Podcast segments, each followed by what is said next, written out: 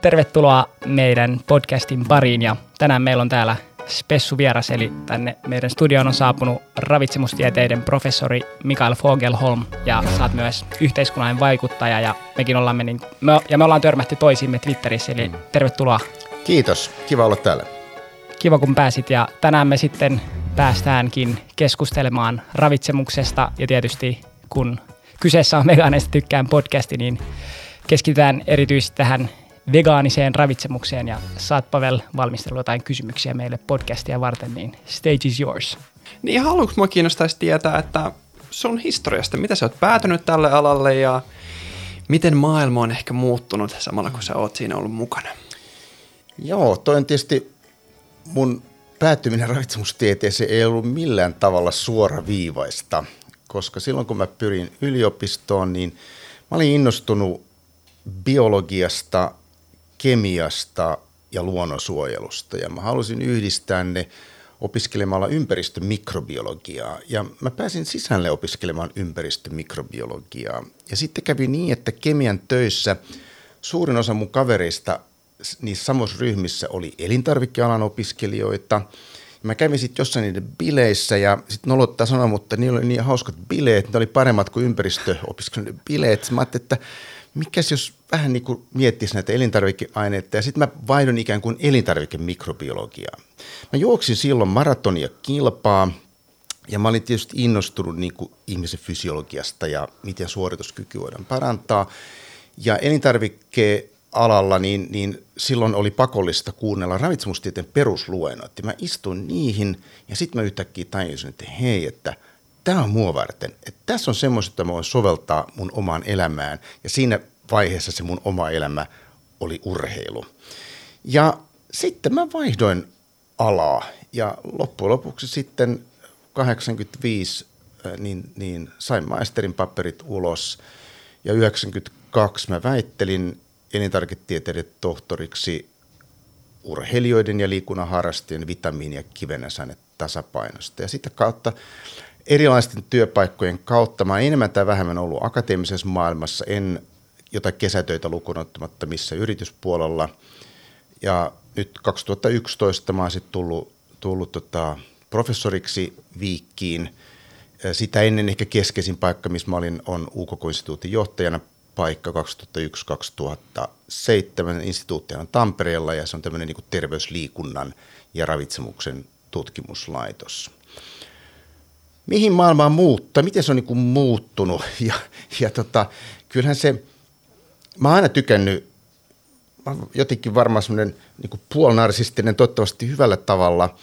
Ähm, mä oon tykännyt aina esiintyä ja tykännyt keskustella ja sen takia mä oon niin voinut tavallaan seurata, että miten tämä ravitsemuskeskustelu vuosien aikana on mennyt ja osallistunut aika paljon erilaisiin väittelyihin, yrittänyt tavallaan tuoda sitä tieteen näkö, näkökulmaa sen kansalais- ja kokemusnäkökulman rinnalle, missä on. Ja silloin kun mä valmistuin ja tein väitöskirjaa ja väittelin, silloin mä kävin väittelyä näiden lisäravinnekauppiaiden kanssa, jotka oli sitä mieltä, että kyllä urheilijat tarvitsee lisäravinteita ja proteiinikauppiaiden kanssa, jotka oli sitä mieltä, että erityisesti voimaurheilijat tarvitsee, tarvitsee proteiinia. Sitten jossain vaiheessa – ollaan käyty tiukkaa kansalaiskeskustelua näitä niin kuin hiilihydraateista. Tuli silloin 2005, 6, 7 alkoi tämä, tämä karppauskeskustelu ja, ja, ja, ja sen jälkeen tavallaan tuli myöskin semmoinen tietynlainen niin kuin tieteellisten tutkimustulosten kieltämiskeskustelu, okay. joka vähän liittyy, semmoinen denialismikeskustelu,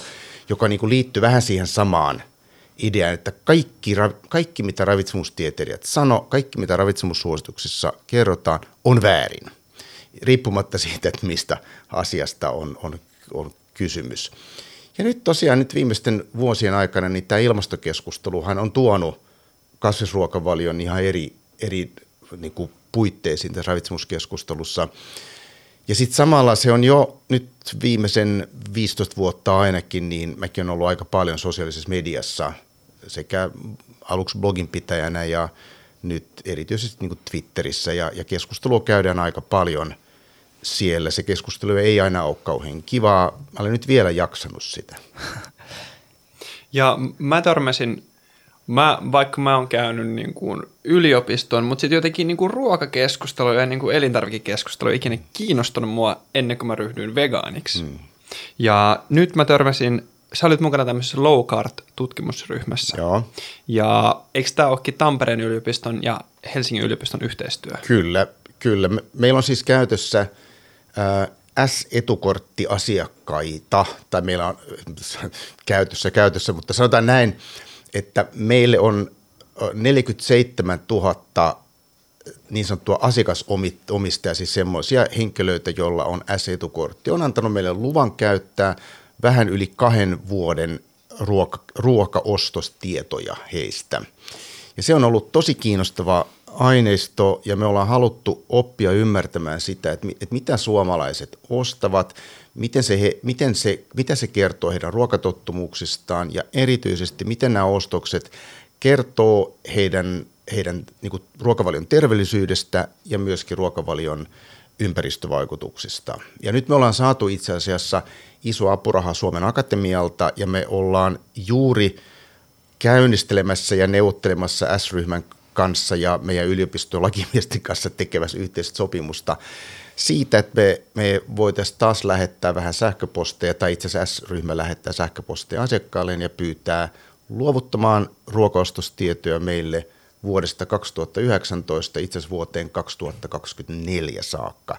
Se olisi kansainvälisesti aivan käsittämättömän pitkä seuranta ruokaostostiedoissa – ja kun me lähetetään näille kysymyksiä, esimerkiksi jotka liittyy ympäristötietoisuuteen, terveystietoisuuteen ja tämmöisiin, niin tota, me opitaan aika paljon suomalaisten ruokatottumuksista, minkälaisia ne on, ketkä valitsee mitä, miten vaikkapa covid-aika on vaikuttanut, miten tämä inflaatio vaikuttaa, kehen se vaikuttaa, miten pysyviä ne vaikutukset on. No tämän low tutkimusryhmän niin tulokset tuli viime vuoden loppupuolella, eikö niin 2022? No yksi tuloksista. Meillä on nyt ehkä noin parikymmentä julkaisua, mutta, mutta sä haluat varmaan viitata johonkin niistä, joka, joka tuli, tuli viime vuonna. Meillä on ollut pari isompaa juttua, jotka tuli viime vuonna. Okei. Okay. Joo, siis se, se mitä, mikä musta tuntuu, että miten ainakin mun näkökulmasta käytiin eniten somessa keskustelua, oli tämä, mitä, missä käytiin läpi, että pien, pienempi tuloiset ostavat itse asiassa ilmastoystävällisemmin kuin muut segmentit.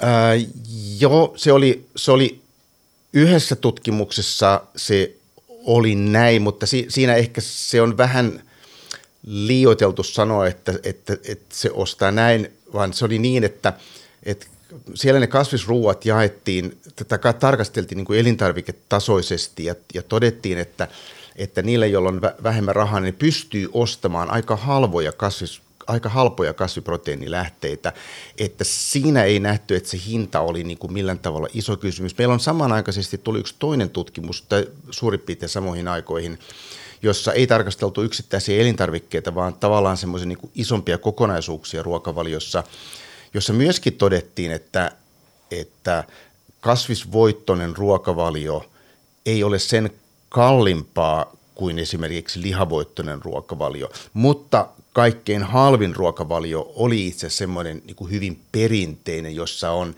ei naudanlihaa, mutta sianlihaa, siellä on maitoa, voita, jauhoista tehdään aika paljon itse ruokaa ja semmoista, että, että meidän tämän hetken näkemys näistä tuloksista on se, että kasvisruoka, kasvispainotteinen ruokavalio, se ei ole, siihen siirtyminen useimmilla suomalaisilla ei ole niin kuin rahakysymys, mutta halvimmat mahdolliset ruokavaliot – eivät tällä hetkellä, ne, niin kuin millä tavalla ne toteutuu, niin ne ei ole kasvisvoittoisia, vaan ne on hyvin perinteisiä, jossa tehdään aika paljon myöskin itse kotona. Ja tämähän on ihan siis, musta tuntuu, että klassinen tapaus. Että mä, mä luin tälleen S-ryhmän tavallaan niin kuin tutkimustulosten julkaisu tai yhden tutkimuksen mm. julkaisu tota, tekstiä ja sitten tutkija sanoi, no, että tässä nyt oli vähän niin kuin oh. yhdistetty, suoraviivastettu ja sitten mm. laitettu menemään. Ja tämähän ihan niin tärkeää, että just sä pääset puhumaan näistä tutkimustuloksista. Mm. Niin ja sä, sä taisitkin, mä tästä twiittasin joskus aikanaan, kun tämä tuli ulos, niin sit sä sanoit, että Suomessa ei ole, tai tästäkään tutkimuksesta ei vielä voida eritellä sellaista vegaanisegmenttiä, koska se ei ole vielä tarpeeksi iso. Pitääkö tämä paikkansa? No se pitää ihan täsmälleen paikkansa, että se toinen niistä niin kuin minusta tärkeistä viimeaikaisista just tähän low liittyvistä tutkimuksista, niin se peruslähtökohta oli se, että siinä ihmiset niin sanotusti klusteroitin, eli pantiin ryhmiin, joiden ruokavaliot tai ruokaostokset on mahdollisimman samankaltaisia. Ja yksi näistä klustereista oli sellaisia, joiden niin proteiinilähteenä oli voittopuolisesti kasviproteiini, mutta siitä huolimatta näilläkin oli aika paljon, aina välillä ostivat myöskin lihaa tai kalaa. Se, mikä tuossa oli kiinnostava, joka on, me ehkä palataan siihen, koska se on minusta tärkeä asia. Se tutkimus osoitti itse asiassa sen, että ne ihmiset, jotka syö kaikkein eniten useimmin lihaa, ne ostaa sitä siis proteiinilähteinä, niin jos ne ei osta lihaa jonain viikkona niin paljon, niin silloin ne korvaa sen siipikarjalla. Ja ne, jotka syö voittopuolisesti siipikarjaa sillä viikolla, kun ne ei osta sitä, niin ne hajautuu niin kuin lihaan tai kalaan. Ja ainoastaan kalansyöt on sellaisia, että sit, sit jos ne ei ikään kuin jonain viikkona osta kalaa, niin silloin on aika todennäköistä, että ne ehkä menee kasvispuolelle. Ja taas päinvastoin kasvissyöjät, jos ne ei osta kasviksi, mikä on se todennäköisin vaihtoehto? Se on kala. Ja meidän ajatus siitä on se, että, että todennäköisesti ihmiset käyvät läpi itse tämmöistä niin transiota, muuttumista ruokavaliosta toiseen sillä tavalla, että liha korvautuu aluksi siipikarjalla. Se on läheinen korvaava. Siipikarja on vähän kalliimpaa kuin liha, noin keskimäärin, ja, mutta siihen saattaa kuitenkin monilla olla niin kuin mahdollisuus mennä. Ja sitten kun siipikarjaan on niin kuin totuttu, niin sitten se seuraava kynnys tai seuraava niin kuin helppo on lähteä tuonne kalapuolelle, joka on vielä kalliimpaa. Kalahan on tällä hetkellä, siis kalavoittoiset ruokavaliot on kaikkein kalliimmat. Siirtyminen kalasta kasviksiin voi olla sitten niin henkinen kysymys, mutta se ei ole enää hintakysymys, koska kasvispohjainen ruokavalio on halvempi kuin kalapohjainen ruokavalio. Mutta me ajatellaan, että se niin kuin menee, menee tämmöisenä portaina, että ihmiset miettii, että mikä korvaa minkäkin. Ja, ja toki on olemassa ihmisiä, jotka saattaa hypätä niin kuin monen portaan yli, mutta suurin osa ihmisistä – niin niille se on yllättävän niin semmoinen vaivihkainen juttu. Ja, ja tämä on tavallaan se, miksi mä oon aina sanonut, että se on ihan sama juttu kuin liikunnassa, että, että jos joku ei harrasta liikuntaa, niin sen tavoitte, ensimmäinen tavoite ei ole juosta maraton, vaan ensimmäinen tavoite on se, että se kävelisi joka päivä vaikkapa puoli tuntia tai edes 15 minuuttia olisi hyvä. Ja siitä se sitten lähtee eteenpäin. Ja, ja näin se ihmisen käyttäytyminen niin näyttäisi enimmäkseen muuttuvan. Mutta mä tietysti on olemassa tilanteet, jos ihmiset hyppää jostain johonkin ja, ja tota, ne muutokset on niin kuin aika paljon nopeampia. Joo, kuulostaa tosi mielenkiintoiselta mm. ja tuollaiselta jonkinnäköiseltä mm. porttiteorialta. Mm.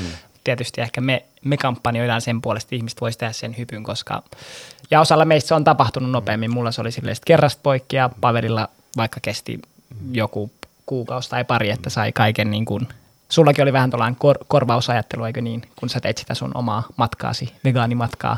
No ei, mulla vaan jäi niin kuin liha pois. Joo, mutta sitten juustot sun piti jotenkin, jotenkin sun piti vierottautua pois. Ja... Kyllä, kyllä. Ja, ja mä mietin, että tässä on selkeästi se, että, että vastaus on, että massoilla tämä muutos käy näin. Ky- että just tulee. näin. Että se Kyllä. ei tarkoita, että hei, että tämä näin me kaikkien aktivistien, että ensin, en, ensin sanoi, että syökää enemmän broilereita ja sitten syökää enemmän kalaa, koska sitten eläinoikeukset unohtuu täysin. Että broilereiden syömiseen siirtyminen ei ole eläinten kannalta ikinä mikään hyvä ratkaisu. Mä oon tästä täsmälleen samaa mieltä ja, ja se, sen takia mulla on itsekin jäänyt niin kokonaan pois, mutta tämä on, mutta sitä huolimatta, ja sä sanoit sen ihan tärkeän asian, että silloin kun mietitään niin kuin suurten ryhmien liikuttamista, niin silloin itse asiassa ne muutokset on aika vaivihkaisia, mitä pitäisi olla. Tai sitten pitää olla niin, että ympäristön pitää muuttua aika radikaalisti, jotta, jotta ne ihmiset, niin kuin tällä hetkellä jos katsotaan, että miten vegaanisia tuotteita on tullut kauppaan, niin kyllähän tilanne on niin kuin paljon parempi se on kuin tämä meidän seuranta-aineisto, mihin, mihin sä viittasit Pavel, niin, niin se, se on siis 2016 syksystä 2018 joulukuuhun. Nyt jos me saadaan tätä uutta aineistoa, niin, niin se on tosi kiinnostavaa nähdä, että mikä tilanne oli niin kuin neljä vuotta sitten ja mikä tilanne on nyt. Silmämääräisesti kaupassa on ihan eri määrä vegaanisia valmisteita kuin mitä, mitä silloin neljä vuotta sitten. Mutta eihän se vieläkään mikään iso juttu ole. että, että kyllähän jos leikitään ajatuksella, että hyllystä rupeaa olemaan puolet vegaanivalmisteita ja puolet ei, niin silloin se on ihan niin kuin eri tilanne ihmisillä ruveta valitsemaan sitä. Nyt pitää kuitenkin se vegehylly pitää etsiä. Mm. Lihahyllyä ei tarvitse etsiä. Ja tässä on tavallaan se tilanne. 70-luvun alussa suomalaiset söi tosi paljon voita. Ja, ja sitten tuli Pekka Puska ajoi tätä pohjois projektia ja tätä rasvan käytön muutosta. Ja, ja silloin itse asiassa niin myöskin suomalaisissa kaupoissa tapahtui aivan, aivan mieletön muutos elintarvikevalikoimassa. Tuli paljon erilaisia margariineja ja, ja muita, muita tuotteita, myöskin pakastevihanneksia ja tämmöisiä, jotka, ja, ja se ikään kuin yhdessä tämän valistuksen kanssa johti siihen, että silloin se muutos oli yllättävän nopea. Mutta se on mahdollista, mutta siis se vaatii tosiaan aika paljon ja, ja, ja niin kuin mä, väitän, mä väitän, että tämä, tämä vegaani, vegaani tarjonta, vegaaniruoan tarjonta ei ole lähelläkään sitä, että se niin kuin inspiroisi isoja massoja. Sen pitäisi, pitäisi saada paljon suuremmaksi vielä. Ehkä, ehkä mulla olisi tähän vielä tällainen tarkentava kysymys, että onko siitä mitään niin kuin hyvää dataa Suomesta, että tämän niin kuin tutkimuksen ulkopuolelta, että onko, onko vegaaniruoka yhtä halpaa kuin, niin kuin sekaruoka tai kasvisruoka? Osaatko tähän vastata? Mä en osaa siihen, tohon mä en tasan tarkkaan osaa vastata. Ja, ja meillä itse asiassa, mulla olisi yksi data olemassa, mutta mä en katsonut sitä sen takia, että me tällä hetkellä me analysoidaan vielä sillä vanhalla aineistolla – semmoista kysymystä, että kun mennään niin kuin ruokaryhmiin, siis niin kuin kala, punainen liha, siipikarja, vihannekset, hedelmät, ää, leipä, niin, niin miten ihmiset, on erilainen taloudellinen tilanne, mitä ne, niin kuin, minkä hintaisia tuotteita ne valitsee ja, ja kuinka paljon ne syö sitä. Tässä on ollut kasviproteiinivalmisteet on, mutta niiden käyttö silloin oli niin pientä, että kun meillä oli kaiken kaikkiaan lähdettiin liikkeelle yli 40 ruokaryhmästä ja me asetettiin tietyt kriteerit, että kuinka paljon niitä pitää syödä, niin se kasviproteiinivalmisteet tippu pois meidän analyysistä, koska ne käyttö oli niin vähäistä. Tämän takia mä en osaa tähän vastata, mutta huomatkaa, että siis se oli, se on, me, se on vuoden 2018 aineisto. Nyt jos me uudestaan tehdään se, niin sitten toivottavasti se käyttö alkaa semmoista, että me pystytään niistä sanomaan jotain. Pitää varoa, että Atria ja HK ei tule sun perään sitten, että kun se tulee järisyttäviä tutkimustuloksia ja varmasti siinä ajassa maailma on mennyt paljon eteenpäin. Ja ehkä mua kiinnostaisi, kun sä toit tämän pohjois projekti, joka on varmasti tosi monelle suomalaiselle tuttu. Sä voisit ehkä vielä avata kuuntelijoille, jotka ei tiedä, mistä on kyse. Niin mä mm, haluaisin, niin. Tiet- mä haluaisin tietää vielä, että mikä olisi se niin kuin Pohjois-Karjalan versio, jos me miettäisiin, että me haluttaisiin rakentaa vegaanista maailmaa tai jotenkin muuttaa ihmisten niin kuin kulutustotta, kulutustottumuksia eläinperäisestä ruoasta, mm. kasvipohjaiseen ruokaa. Ja toi on äärettömän kiinnostava kysymys. Tässä varmaan kuuntelijoina on monia, jotka ei ole kuullutkaan pohjois projektista, vaikka mä ajattelen, että no kaikkihan se tietää. Että se, sehän on, se on maailman kuulu projekti. Siis 60-luvun lopussa suomalaisten sydäntauti, työikäisten, erityisesti miesten sydäntautikuolleisuus oli ihan maailman huippuja. Ja silloin meillä ruokavalio rasvapitoisuus oli myöskin aika korkea, se oli lähellä 40 prosenttia energiasta. Se ei tosin ole kauhean paljon suurempi kuin nytten, mutta siinä oli yksi, yksi pointti. Kak, kaksi kolmasosaa siitä rasvasta oli eläinperäistä rasvaa, siis kovaa rasvaa. Nyt se on vähentynyt niin, että se on suurin piirtein niin kuin yksi kolmannes. Ja tämä, tämä oli tämä lähtökohta, että Pohjois-Karjalaan haluttiin saada muutos. Ja se lähti liikkeelle valistuksella. Sinne perustettiin erilaisia niin kuin ryhmiä, semmoisia niin kuin maallik- sinne koulutettiin, me kutsuttiin niitä, mä, mäkin olen ollut opiskeluaikana siellä tutkimusapulaisena ja maalikko Sarna, Sarneiksi me kutsuttiin niitä, jotka oli niin kuin tavallaan vertaisihmiset, jotka koulutettiin viemään viestiä eteenpäin. Ja Pekka Puska ja kumppanit, ne veti semmoista TV-ohjelmaa, joka, jota kukaan ei nykyään katsoisi, koska Pekka itsekin sanoi, että se oli niin tylsä ohjelma. mutta mutta tota, se, mikä teki, pohjois- ja, ja sitten se muuttui tämä elintarvikevalikoima selkeästi, niin että se auttoi siinä. Tän, tänään, tällä hetkellä niin kuin vastaavanlaisen muutoksen aikaansaaminen on paljon haastavampaa. Ja, ja se on yksi asia, joka on niin kuin hyvä pitää mielessä, että silloinen mediaympäristö oli erittäin rajoitettu. Oli kaksi kanavaa, josta toinen kanava ö, toimi muutaman tunnin päivässä ja toinen vähän pidempään. Ja jos sain jonkun ohjelman prime timeen, niin sitähän katsottiin, koska se oli niin kuin siinä, ihmiset oli innoissaan telkkarista.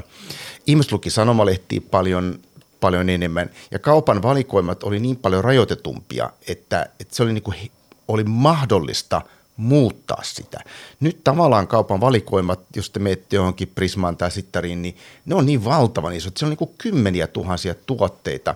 Ja, ja sen muuttaminen jollain tavalla, niin se, se, se vaatii paljon enemmän kuin aikoinaan.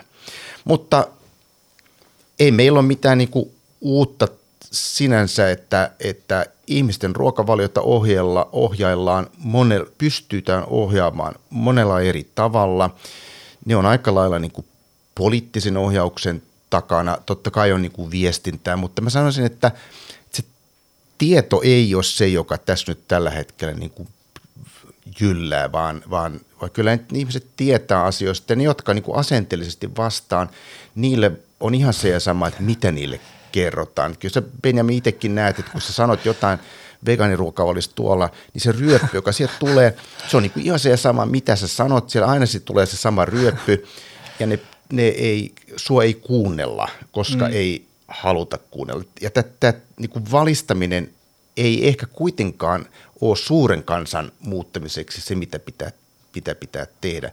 Me voidaan pohtia erityisesti tietysti niin kuin alkutuotannon tukemista ja, ja haittaveroja niin, että saadaan niin kuin hintamuutoksia. Se on yksi asia. hintamuutokset sellaisista tuotteista, jotka on niin kuin lähellä toisiaan, jotka ihmiset näkee, että ne niin kuin korvaa toisiaan. Niin kyllä vegaaniruokien ja kasvisten niin kuin hinta on tärkeä asia tässä, tässä keskustelussa. Mahdollisesti markkinointirajoituksia nyt tähän saakka markkinointirajoitukset on koskenut lapsille suunnattua epäterveellisten elintarvikkeiden markkinointia. Alkoholi, alkoholia ja tupakkaa, niiden mainontaa rajoitetaan. Voidaan leikkiä tietysti ajatuksella, että lihan mainontaa rajoitetaan. Ja näinhän tehdään, niin, vaikka tuolla no, Hollannissa on, mm, tai että maailma niin, menee niin, siihen suuntaan. Niin, se on, se on tietysti ihan niin kuin, jos sitä poliittisesti pidetään Suomessa, Suomessa ei nyt ihan vielä olla tällä hetkellä, ja katsellen Galluppia, niin seuraava hallitus vielä vähemmän kuin tämän hetken hallitus tulee, tulee olemaan sitä, sitä mieltä. Sitten Tietysti näitä asioita myöskin Suomessa aika vahva joukkoruokailu ja näitä asioita myöskin viedään läpi joukkoruokailun kautta. Siellä tutustutaan ihmisiä uusiin mahdollisuuksiin ja, ja, ja jotkut on ollut siellä aika paljon edistyksellisempiä kuin toiset ja meillä on nyt aika iso kyllä alueellinen ero tässä, että Helsingin yliopistossa kun syödään, niin se on ihan erilainen paikka kuin että johonkin lounasravintolaan Sodankylässä.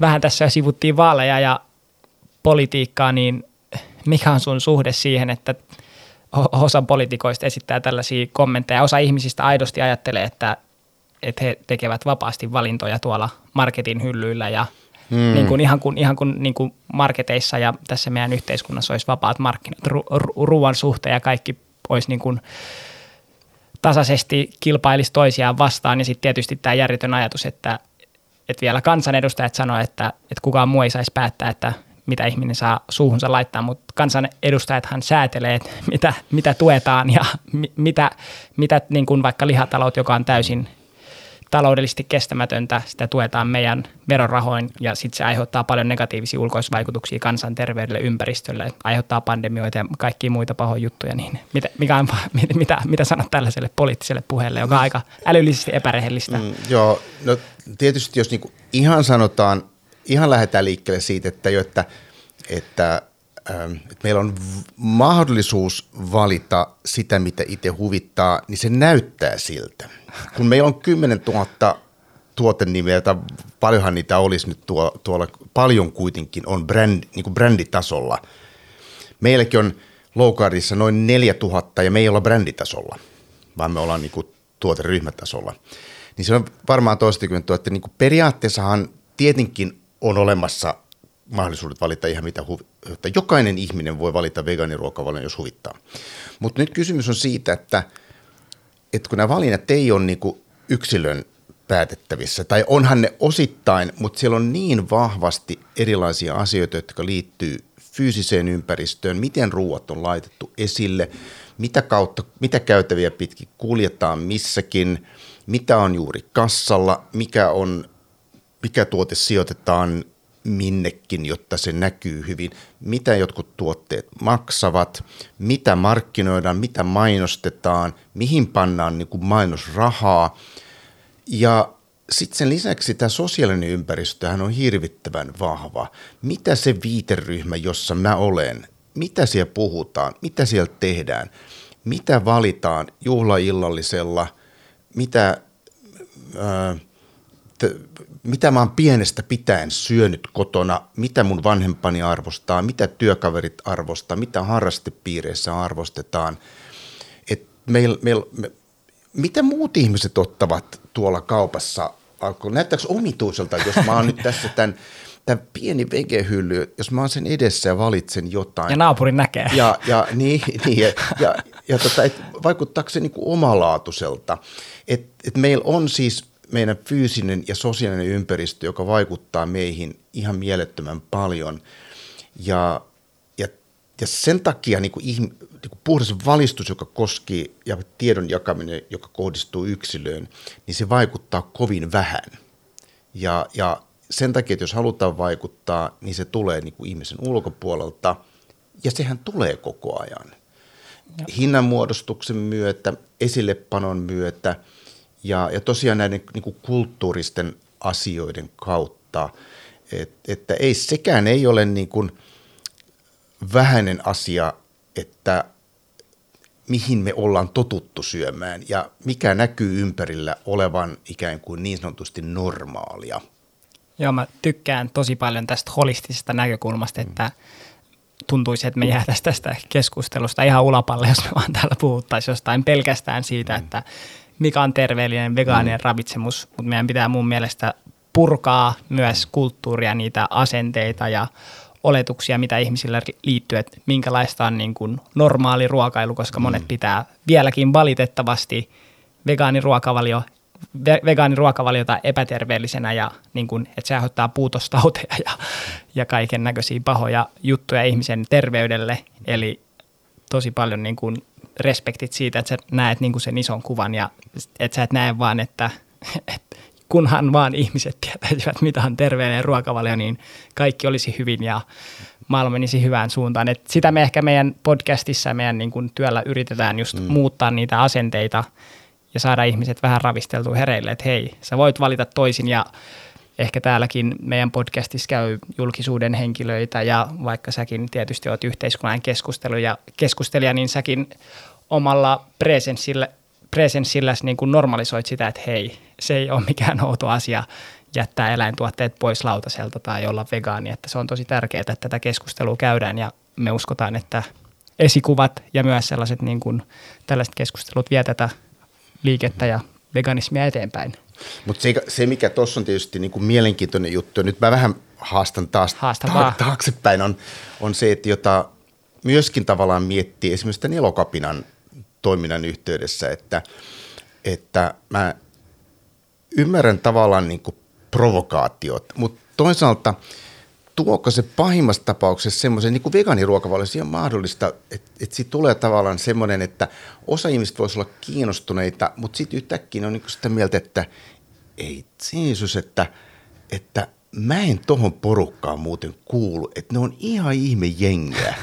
Ja, ja, tota, ja sen takia, ja samahan koskee musta vähän se, niin kuin se elokapinankin, että, että, että tämä ilmastonmuutos, että jos ne on noin outoa jengiä, jotka ikään kuin ajaa tätä ilmastonmuutosta, niin eihän se voi olla niin kuin järkevä. Mä haluan kuulua johonkin niin kuin muuhun porukkaan, fiksumpaan porukkaan. Ja tässä on tavallaan se haaste ikään kuin olla riittävän räväkkä. Ja mä ymmärrän sen, että joissain tapauksissa varmaan ei tarvitse olla kiinnostunut siitä, että ihmiset samastuu, mutta ihmiset tarvii varmaan joitakin sitten semmoinen niin samastumisen kohteita, koska, koska muuten se jää semmoiseksi niin marginaali-ilmiöksi. Ja ne aina miettii, että että että on se outoa jengiä.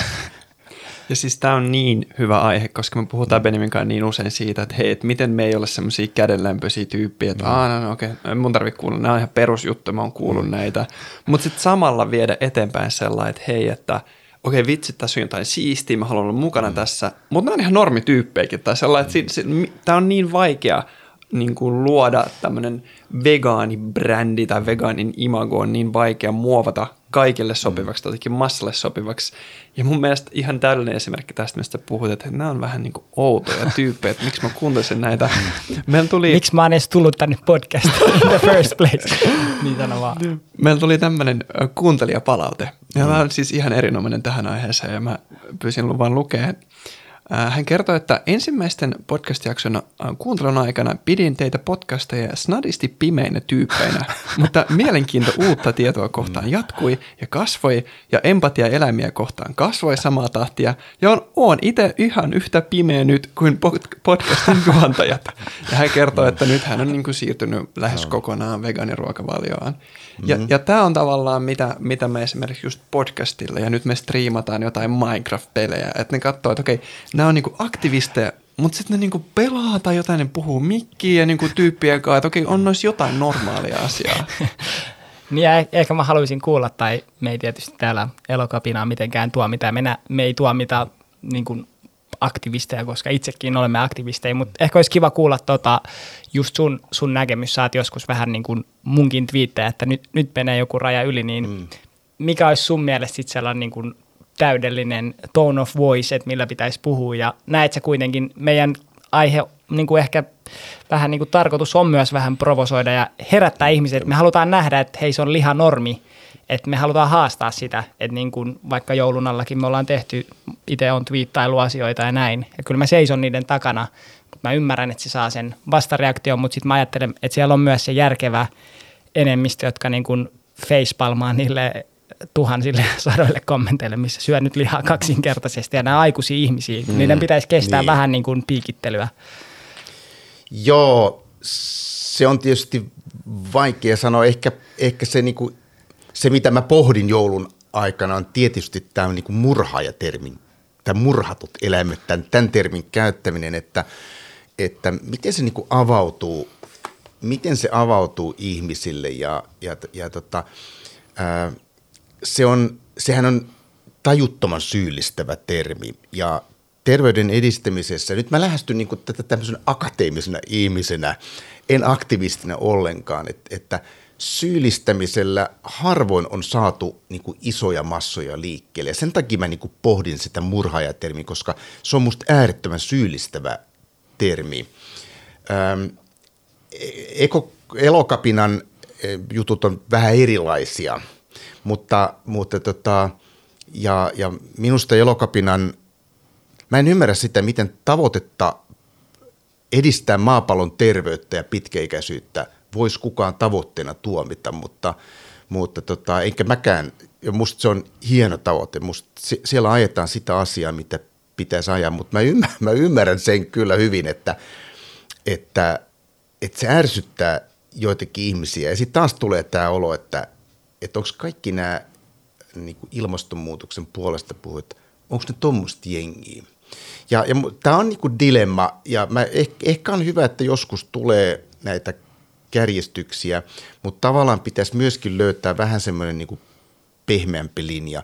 Vegaaniruokavalioon siirtyminen, jos me ajatellaan, että se, että se ei niin kuin tapahdu näin rauhallisesti vaan niin kuin siipikarjan kautta ja semmoista, niin voisi se kuitenkin tavallaan antaa kredittiä, ja musta pitäisi pystyä antaa kredittiä ihmisille, joka, joka vähentää niin kuin olennaisesti eläinkunnan tuotteiden käyttöä ja lisää olennaisesti vegaaniruokien käyttöä.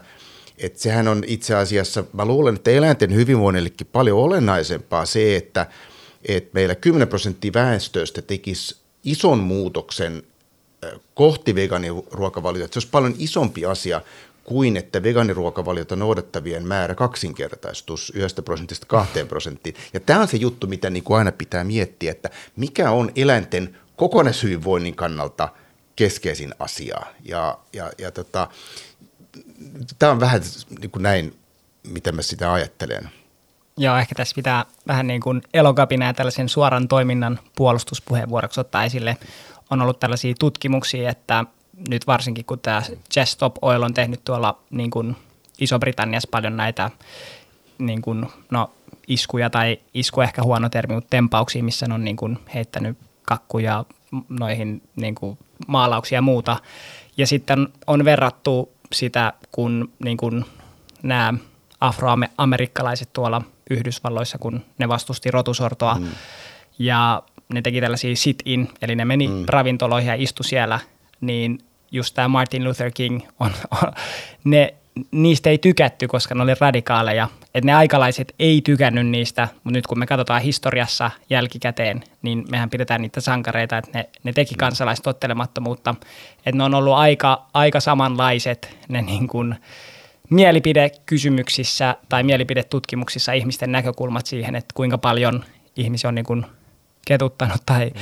niin kuin harmittanut tämä ihmisten käytös ja kansalaistottelemattomuus siinä aikana, mutta sitten jälkikäteen ihmiset on kuitenkin tyytyväisiä, että ne teki. Eli jotenkin ehkä me sitten historiassa katsotaan, että tämä oli välttämätöntä, mm. että ja niin kuin tällaiset kuitenkin isot yhteiskunnalliset keskustelut, niihin liittyy jotain tiettyjä mm. sellaisia kipuja ja kipukohtia, että ehkä, ehkä se kertoo, että se on niin vaikea keskustelu, että me tarvitaan radikaalimpia toimia, koska varmasti kaikki me ollaan samaa mieltä, että ei meidän niin kuin valtio ja niin kuin maailmassa tällä hetkellä tehdä tarpeeksi asioita ympäristön eteen, tietty meidän näkökulmasta eläinten eteen. Mutta nyt tuossa on varmaan niin kuin hyvä erottaa. Mä, mä pohdin tuota asiaa. Mä okay. pohdin tota, se oli meidän, vähän tuossa meidän Twitter-keskustelun perusteella ja, ja, ja mä jotenkin itse ajattelisin niin, että, että mitä enemmän kysymys on esimerkiksi niin kuin poliittisesta päätöksenteosta ja tämmöistä niin kuin isoista päätöksenteosta, sen enemmän provokaatio voi auttaa. Mut, mutta nyt puhutaan ihmisen niin kuin elintavoista, ihmisten elintapojen muuttamisesta. Ja se on musta eri, se, on, se, ei, ole, se ei ole ihan sama, mä mm. väittäisin, että se ei ole ihan sama asia kuin tämä rasismi juttu. Et sen takia mä en ole ihan, ihan varma, että, mä sanon vain, että en ole ihan varma. Mä en ja. väitä, että olet väärässä, mutta mä en myöskään sano, että sä olet oikeassa, koska mä ajattelin, että tässä olisi kysymyksessä kaksi vähän eri asiaa ja, ja ison väestön elintapojen muuttaminen on hankalaa kyllä provokaatiolta. Toki jos se pystyy vaikuttamaan jos se pystyy vaikuttamaan johonkin lainsäädäntöihin ja tämmöisiin, ja sitä kautta se tulee niin kuin epäsuorasti, niin se on tietysti mahdollista.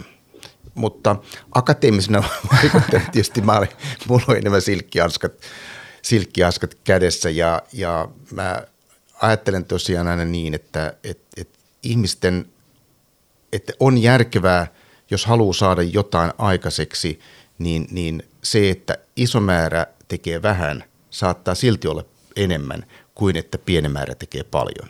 Ja just tämän puheenaiheen ja just kun sä puhuit tästä niin kuin nyt ja tässä ihan niin kuin muutama minuutti sitten, niin musta tuntuu, että kun mä nyökkäsin niin monta kertaa, että mun niin kuin nyökkämys, nyökkämis, niin kuin ennätys meni nyt rikki, että mä oon niin samaa mieltä sunkaan, että, että paljon tärkeämpää kuin se, että me vahditaan, että hei, sä et ole vielä vegaani, älä käytä sanaa vegaani, vaan se, että hei, sä vähensit ja okei, okay, susta tuntuu, että sä oot nyt niin kuin arkivegaani tai mummolle vegaani, hei, hyvä suunta, Joo, mahtavaa. Niin. Et, et me, me ol, meillä on ollut monta tapausta, missä me ollaan puhuttu tämmöisestä niin vegaanitermin gatekeeppaamisesta. Mä, mä oon vähän siinä, että sellainen, että on tietysti tapauksia, milloin se on tosi relevanttia, mutta me on silti tärkeämpää miettiä niitä eläimiä, miten se massalle mm. näyttäytyy mm. kiinnostavampana. Joo, musta tämmöinen osa-aika veganismikin olisi ihan, niinku, ihan paljon parempi kuin, kuin mitä tämän hetken perus, perus tota, ruokavalio – on. Ja just nimenomaan, että antaa kredittiä sille, että tapahtuu jotain ja ollaan menossa ikään kuin oikeaan suuntaan. Niin ja ehkä, ehkä sitä on teoretisoitu, että, että se on parempi niin kuin eläinten kannalta ja ihmisen toiminnan kannalta kutsua siis itseään vaikka osa-aika vegaaniksi, kun sanoa, että syön 25 prosenttia 25 prosenttisesti eläinperäisiä tuotteita, koska sitten se osa-aika veganismi jotenkin antaa ymmärtää, signaloi mulle, että okei, tämä on aika lailla jo vegaania, varmaan kohta vegaani. Ja sä olisit voinut sanoa, että mä oon osa-aika sekasyöjä samasta ihmisestä. Niin totta kai hän haluaa sille positiivisemman. Kyllä, kyllä. Niin, niin, ja hän haluaa sitten niin kuin mm. enemmän identifoitua siihen mm. ja sitten enemmän sukeltaa sinne veganismin syvään päätyy ehkä joku päivä. Ja... Os, osa-aika veganismi on ihan kiva, se on ihan kiva termi, koska se, se tosiaan osoittaa, että, että ihminen niin kuin ajattelee, siis hän valitsee vaikkapa lounasravintolassa vegaaniaterioita, käyttää kaurajuomia, soijajuomia ja, ja, ja hän tiedostaa. Se, se, se tarkoittaa niin kuin tiedostamisen tasolla. Se on enemmän kuin, että siirrytään kasvis, että aletaan lisätä kasvisten käyttöä. Että hän tiedostaa, jos hän sanoo, että hän on osa-aika vegaani. Ja sitten jos hän niin kuin jää osa-aika vegaaniksi, niin musta sitäkään ei pidä tuomita. Se on parempi, se on kuitenkin muutos parempaan suuntaan. Me lasketaan tätä maailmaa sitten loppujen lopuksi sen kokonaisvaikutusten kanssa, josta jotkut muuttaa enemmän ja jotkut muuttaa vähemmän ja toivottavasti riittävän moni edes muuttaa jotain. Mihin sä sitten identifioidut, että mikä, mikä sinä olet? no, no ehkä, ehkä mä oon varmaan tämmöinen niinku osa-aika vegaani, että, että mähän on jättänyt punaisen lihan kokonaan pois varmaan ehkä viisi vuotta sitten. Mulla oli sellainen pieni siirtymäkausi, joka oli sitä, että mä pääsiäisenä ostin lammasta ja laitoin äidille sitä ehkä just parina pääsiäisenä, mutta sitten jätin, jätin pois. Viime jouluna hän äiti oli meille ja me syöt, syötiin jotain seitankinkkua. Täytyy sanoa, että se ei meistä itsestämmekään ollut kuin ehkä korkeintaan kiinnostavaa. Sekin on hyvä sanoa ääneen. niin, mutta joo, äiti, äiti kertoi äiti sanoi mun siskolle, että ja niin, ei minä oikein tiedä, mitä siellä syötiin, että ei se ollut lihaa eikä se ollut kalaa. Seitan. Mut, niin, mutta tota, äh, en syö punaista lihaa, en makkaraa, en siipikarjaa, kalaa joskus.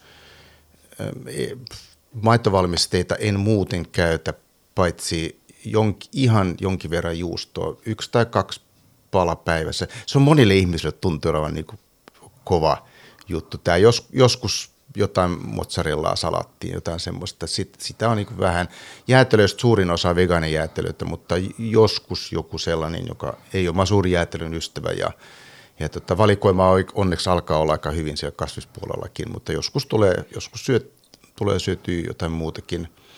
Mutta enimmäkseen varsin niin kuin kasvisvoittoista. Mutta koska olen vain osa-aika vegaani, niin jos mä satun johonkin lounaspaikkaan, jossa on vain kasvisruoka, niin se mulle niinku riittää. Se, se mulle riittää valintana. Tai kalaruoka.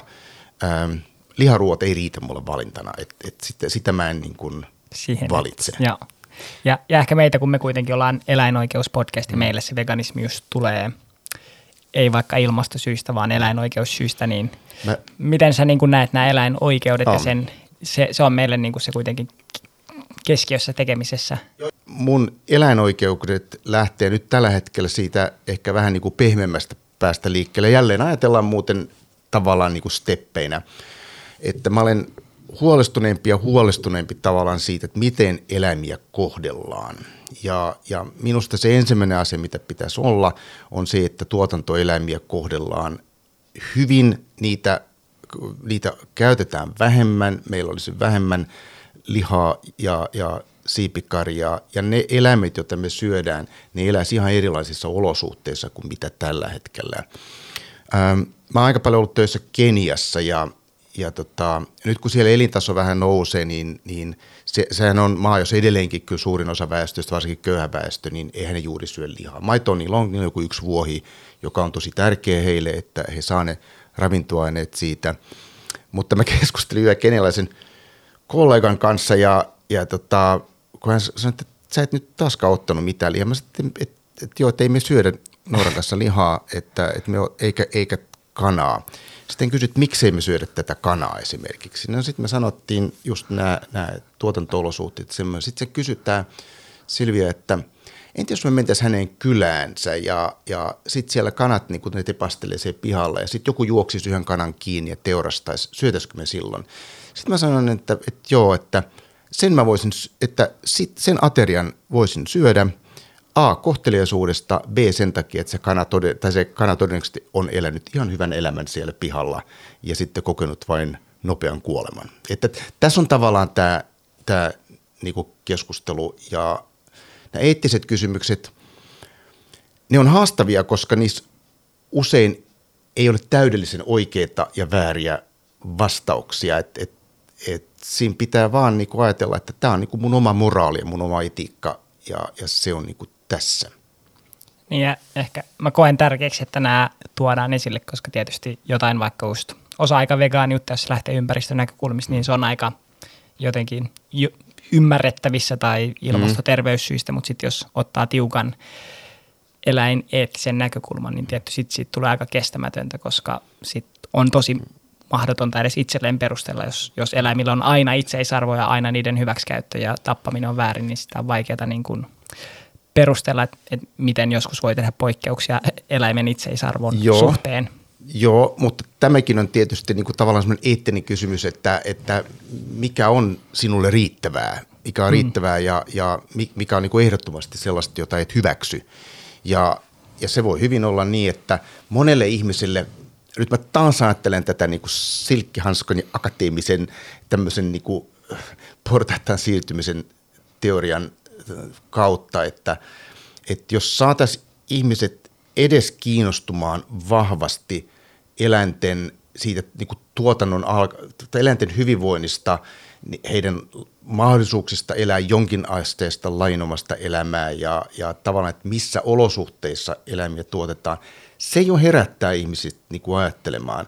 Mutta että jos lähdetään liikkeelle, jossa eläimet on, ei niin olla kiinnostuttu eläinten hyvinvoinnista pätkääkään, niin siirtyminen siihen ää, niin kuin varsin harvinaiseen kuitenkin niin kuin globaalisti ajatteluun, että eläintä ei saa tappaa, niin se on aika iso hyppäys. Ja jälleen mä veikkaan, että suurimmalla osalla ihmisille, suurin, osa ihmisistä ei pysty sitä hyppäystä tekemään. Se voi vaatia sen ajan, jos, jossa he ovat kiinnostuneita siitä. Esimerkiksi jos he, jos he ovat valmiita maksamaan vapaan lehmän maidosta ja käymään kananmunia läpi, että minkälaisen elämän tämä kana on saanut käydä – mun mielestä on niin kiinnostavaa tämä keskustelu siitä, että, että mikä riittää, niin kuin vaikka mm. puhut itsestäsi niin kuin mm. sulle, mm. tai mikä riittää kullekin henkilölle. Ja mä mietin tätä itseni kautta, että, että jos mä olisin, ja tämä nyt ei ole sellainen, hei, sinä olet väärässä, mm. vaan minä olen oikeassa, vaan se, miten mä näen tämän maailman ja ehkä monelle avautuu, miksi vegaanit tekee, mitä ne tekee, eli ei suostu syömään eläinperäisiä tai ei halua syödä eläinperäisiä tuotteita tai käyttää niitä, niin jos mä miettisin itse sitä, että mikä riittäisi mulle, niin mä varmaan mä olisin sellainen, no, että mä söisin hunajaa ja silloin tällä mä ottaisin sitä, niin kuin jos mä olisin alkanut tälle tielle silloin pari vuotta mm. sitten. Ja mä olisin sellainen, no nämä villatuotteet, no tässä on vain 5 prossaa. Ja sitten jotenkin mulla tuli niin semmoinen 180 astetta mun ideologiassa ja ehkä niin kuin, mitä mä näen mun oman kulutuksen, että mä oon sellainen, mutta mikä, mikä riittäisi sille osapuolelle, joka on siinä nyt vaikka hyödykkeenä tai joka tekee näitä tuotteita. Ja silloin mun kulutusmuutto ei vaan vegaaniseen suuntaan, mutta myös semmoinen, minkä mä koen eettisesti, eettisesti kestävämpää. Ja, ja mä haluaisin meidän kuuntelijoita haastaa just sellainen, että, että jos sä oot siinä alueella, missä tuntuu, että hei, tämä riittää mulle. Ja sulla on tosi mukava olla siinä, totta kai. Ja sitten sit on ehkä oikea hetki miettiä, että, että mikä on se seuraava steppi ja miten mä voin kunnioittaa niitä muita osapuolia, mitkä on ollut tässä tuotannossa mm. mukana.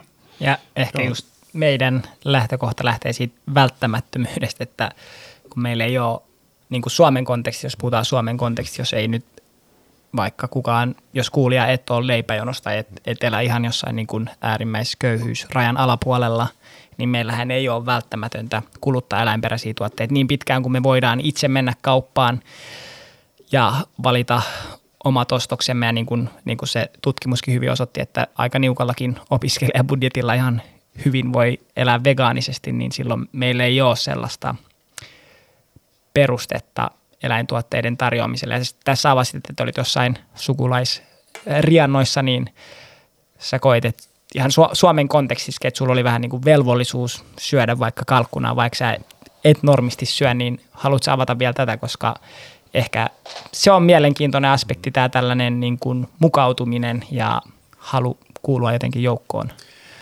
Niin, en tiedä onko kysymys niinku mukautuminen, vaan ehkä jon, jonkinlainen kohteliaisuus.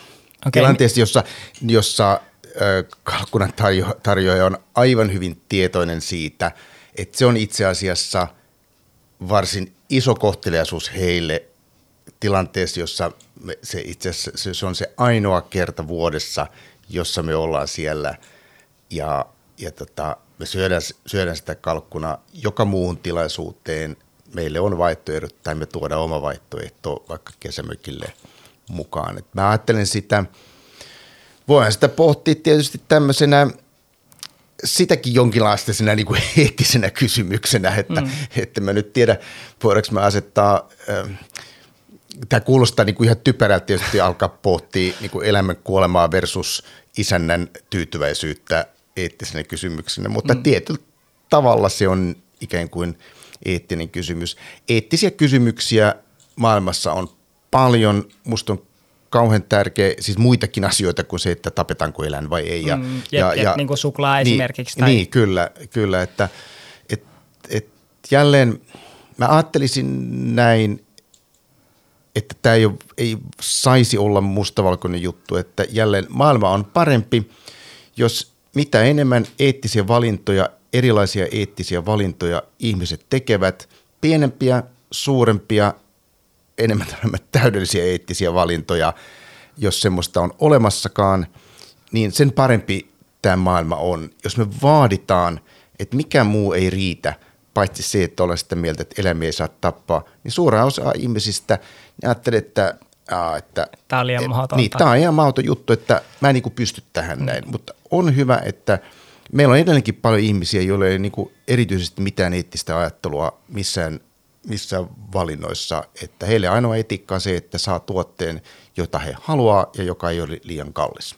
Kyllä, ja ehkä, ehkä me koetaan, että, tai tämä oli ehkä oma ajatus, että me, me tarvitaan myös se toi ääripääty, että me, me ehkä Viral Vegansinä edustetaan sitä, että meillähän on Suomessa kuitenkin tosi hyvin se lihan vähentäminen ja tämä keskustelu olemassa. Ja ehkä tähän, tähän mm. mä haluaisinkin puuttua, että, että niin kun, kun mä keskustelen kadulla, niin melkein jokainen ihminen sanoo, mä en tiedä tuleeko niillä sellainen niin kuin syyllisyyden tuntu, kun vegaaniaktivisti siellä tenttää, että jokainen sanoo, että mä oon vähentänyt niin onko tässä mitään tutkimusta, että, että elääkö ihmiset myös paljon siinä mielikuvituksessa, että koska kaikki ympärillä sanoo, media sanoo, että nyt pitää vähentää lihaa, niin kuinka paljon se ihmisen oma ajatus siitä vähentämistä korreloi oikeasti lihatuotteiden vähentämisen kanssa niin kuin aktuaalisesti?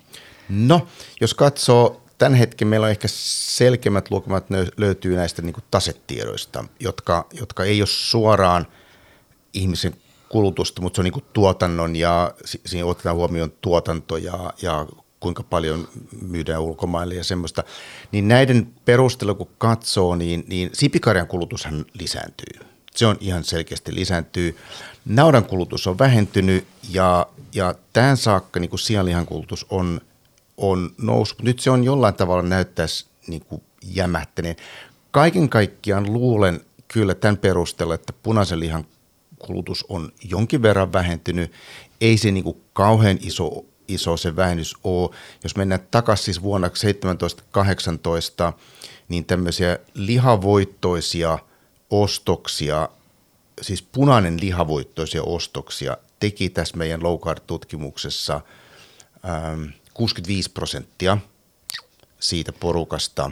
Hmm. Ja niillä, niillä siis, mehän tutkittiin siis sitä, me tutkittiin kahden vuoden aikana jokaista viikkoa ihmisten ostoksia. Me jaettiin, me niin kuin tyypiteltiin se viikko sen mukaan, mikä on yleisin proteiinin lähde. Onko se punainen liha, siipikarja, kala vai kasvis. Ja näitä, jolla, jolla tota, enimmäkseen oli punaista lihaa joko vain, melkein vain, tai sitten, että siinä on pikkasen jotain siipikarjaa ja tämmöistä lisäksi. Mutta niin kuin punainen liha dominoi, että se oli yli 50 prosenttia viikosta se oli punainen liha, oli suosituin proteiininen. Niitä oli 65 prosenttia. Se on vuonna 2018. Se on voinut siitä jonkin verran vähentyä, mennä siihen siipikarja puolelle, mutta mun veikkaus on, että, että näitä on edelleenkin 50 prosenttia väestöstä vähintään. Niin ja ehkä se on hyvä sellainen niin kuin herätys tähän oikeaan maailmaan, että varmaan monet kuuntelijat saattaa elää sellaisessa, mm. osa ainakin sellaisessa viitekehyksissä, jos asuu kaupungissa tai muuten no, opiskelijayhteisössä, niin tuntuu, että eihän kukaan enää syö lihaa ja se on niin 90-luku, että Joo. eläimiä syödään, mutta valitettavasti tämä on se tosi, tosiasia vielä toistaiseksi meidän yhteiskunnassa, mutta me tehdään kaikki me muuttaaksemme sen. Jos on 25-vuotias Kalliossa elävä yliopistossa opiskeleva nainen, niin tilanne on ihan erilainen kuin jos on 50-vuotias Pieksämäellä asuva ruumillista työtä tekevä mies. Näin on. Tässä ehkä tuleekin kysymys, että, että itsekin on sitä jossain vaiheessa pohtinut, että miten me ollaan päädytty näitä esimerkiksi meidän kaikki ravitsemussuositukset, meidän kauppojen hyllyt, notkuu, liha ja eläinperäisistä tuotteista, niin miten me ollaan päädytty tähän? Hmm. Voitko avata vähän tätä, että vielä vuonna 2022, hmm. meillä moni meistä tietää sellainen, hei vegaani ravitsemus on turvallinen ja terveellinen valinta, mutta me vieläkin ravitsemussuosituksessa asti se on semmoinen yksi side note siellä se. Sata vuotta sitten Suomessa ei käytetty kauhean paljon lihaa. Sehän suuri osa meidän ruokavaliosta koostui perunasta ja ruisleivästä. Se oli se, mitä käytettiin. Liha kuitenkin, ja tämä on, tämä on niin tärkeä asia tässä koko hommassa. Liha on lähes läpi maailman, ainakin läpi tämmöisen niin sanotun länsimaisen maailman. Se on aina ollut syystä tai toisesta arvostettu ruoka.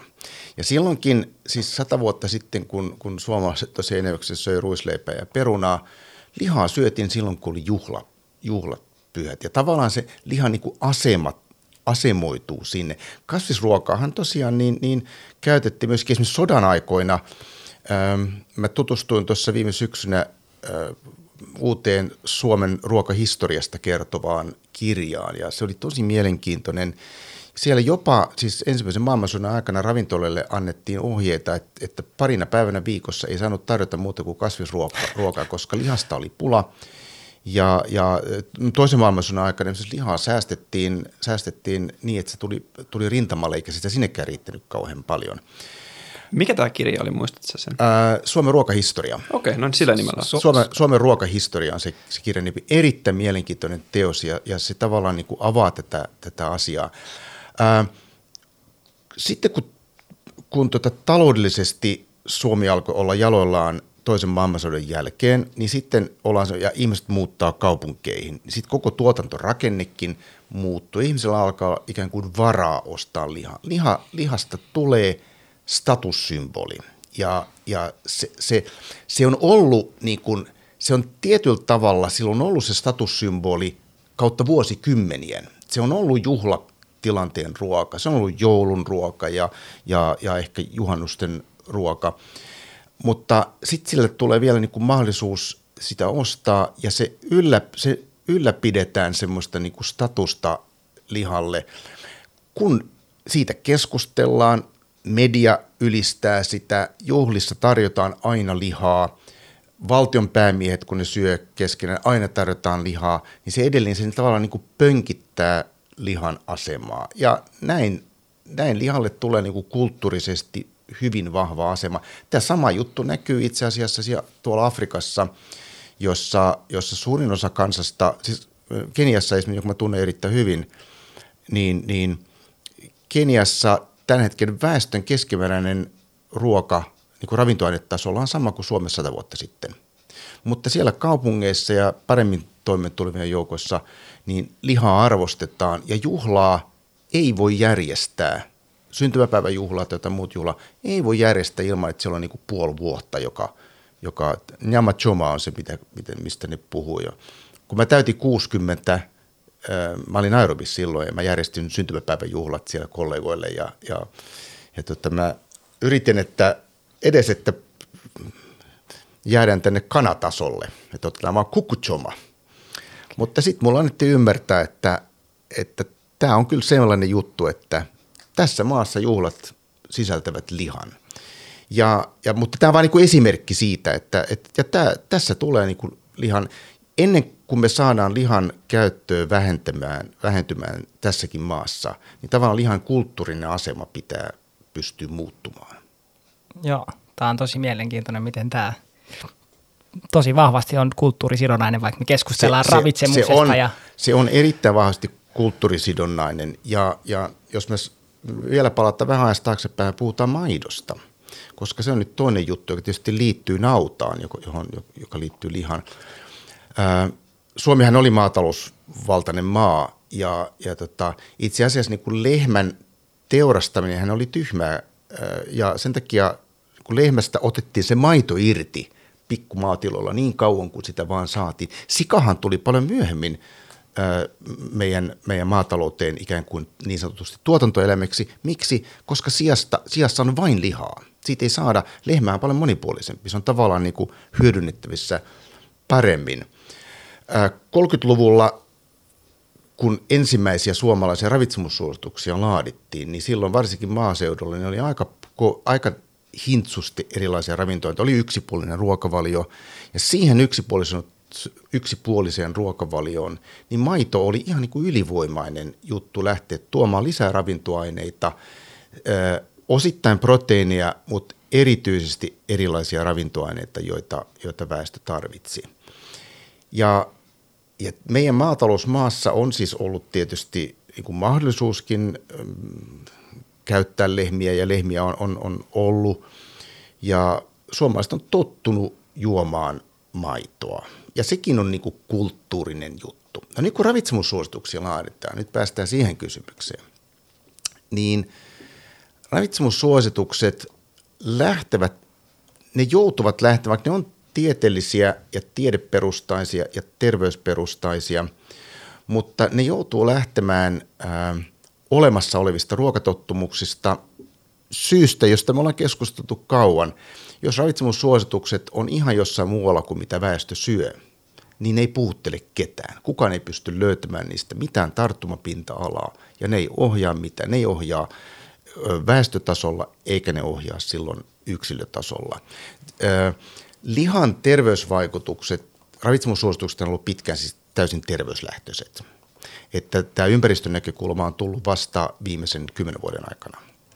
Ja eettistä näkökulmaa ei vielä ole, eikä tule seuraaviin ravitsemussuosituksiin. Katsotaan, tuleeko seuraaviin jonkinlaista. Okay.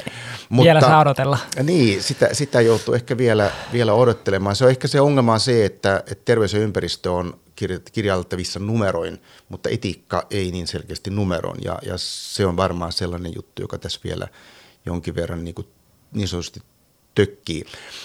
Vaikka me lihan terveys, niin kuin negatiiviset vaikutukset tai yhteydet terveyteen alkoi tulla itse asiassa vasta tuossa noin 10-15 vuotta sitten.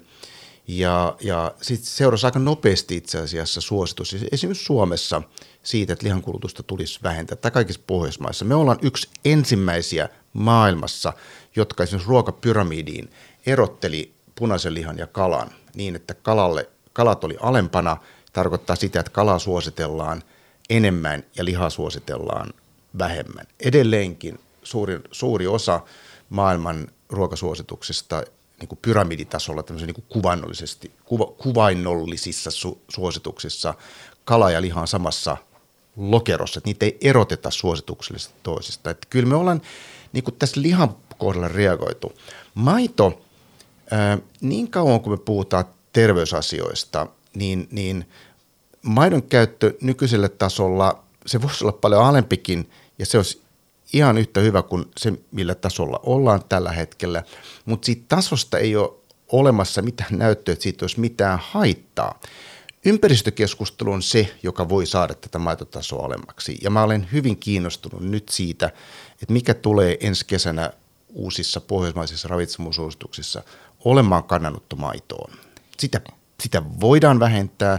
Me ei tarvita niitä määriä maitoja, mitä tällä hetkellä tarvitaan, ää, mutta se perustelu lähtee kyllä niin kuin ympäristönäkökulmasta. Ja. Mä odotan kiinnostuneena, mitä siellä tapahtuu. Mä en, en ole tänä vuonna ryhmässä, t- tällä kertaa ryhmässä mukana. Kanadassahan tämä on mun ymmärtääkseni tippunut pois lehmänmaito sieltä ravitsemussuosituksista, että mm.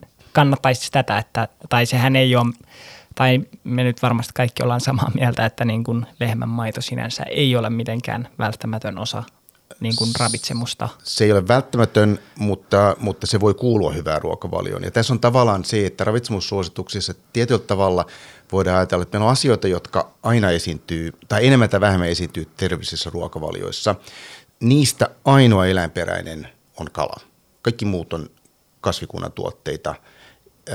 Sitten meillä on niitä, jotka juuri koskaan ei esiinny terveellisessä ruokavaliossa, käytännössä, joita esiintyy terveellisessä ruokavaliossa vain hyvin vähäisessä määrin.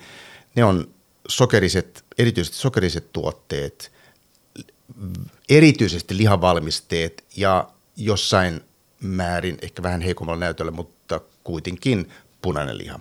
Ja sitten tulee näitä tuotteita, jotka niinku terveyden kannalta voi olla olemassa tai voi olla olematta terveellisessä ruokavaliossa ja, ja erityisesti maitovalmisteet on sellainen ryhmä. Se mahtuu terveellisen ruokavalioon, mutta terveellinen ruokavalio rakentaa aivan yhtä hyvin ilman maitovalmisteita. Niin mä ymmärsin, että joskus vegemessuilla sä oot ollut jossain paneelissa. Itse en ollut varmaan silloin vielä näissä aktivistikuvioissa mukana, mutta ilmeisesti oot just siellä sanonut, että jos sä loisit jonkun NS-optimaalisen ja parhaan ruokavalion, niin se olisi niin kuin vegaaniruokavalio, jos olisi välillä kalaa. Onko, pitääkö paikkansa tämä näkemys vielä? Hyvin pitkälle näin. Maitovalmisteista ehkä kaikkein eniten näyttöä terveydelle tulee jogurtille.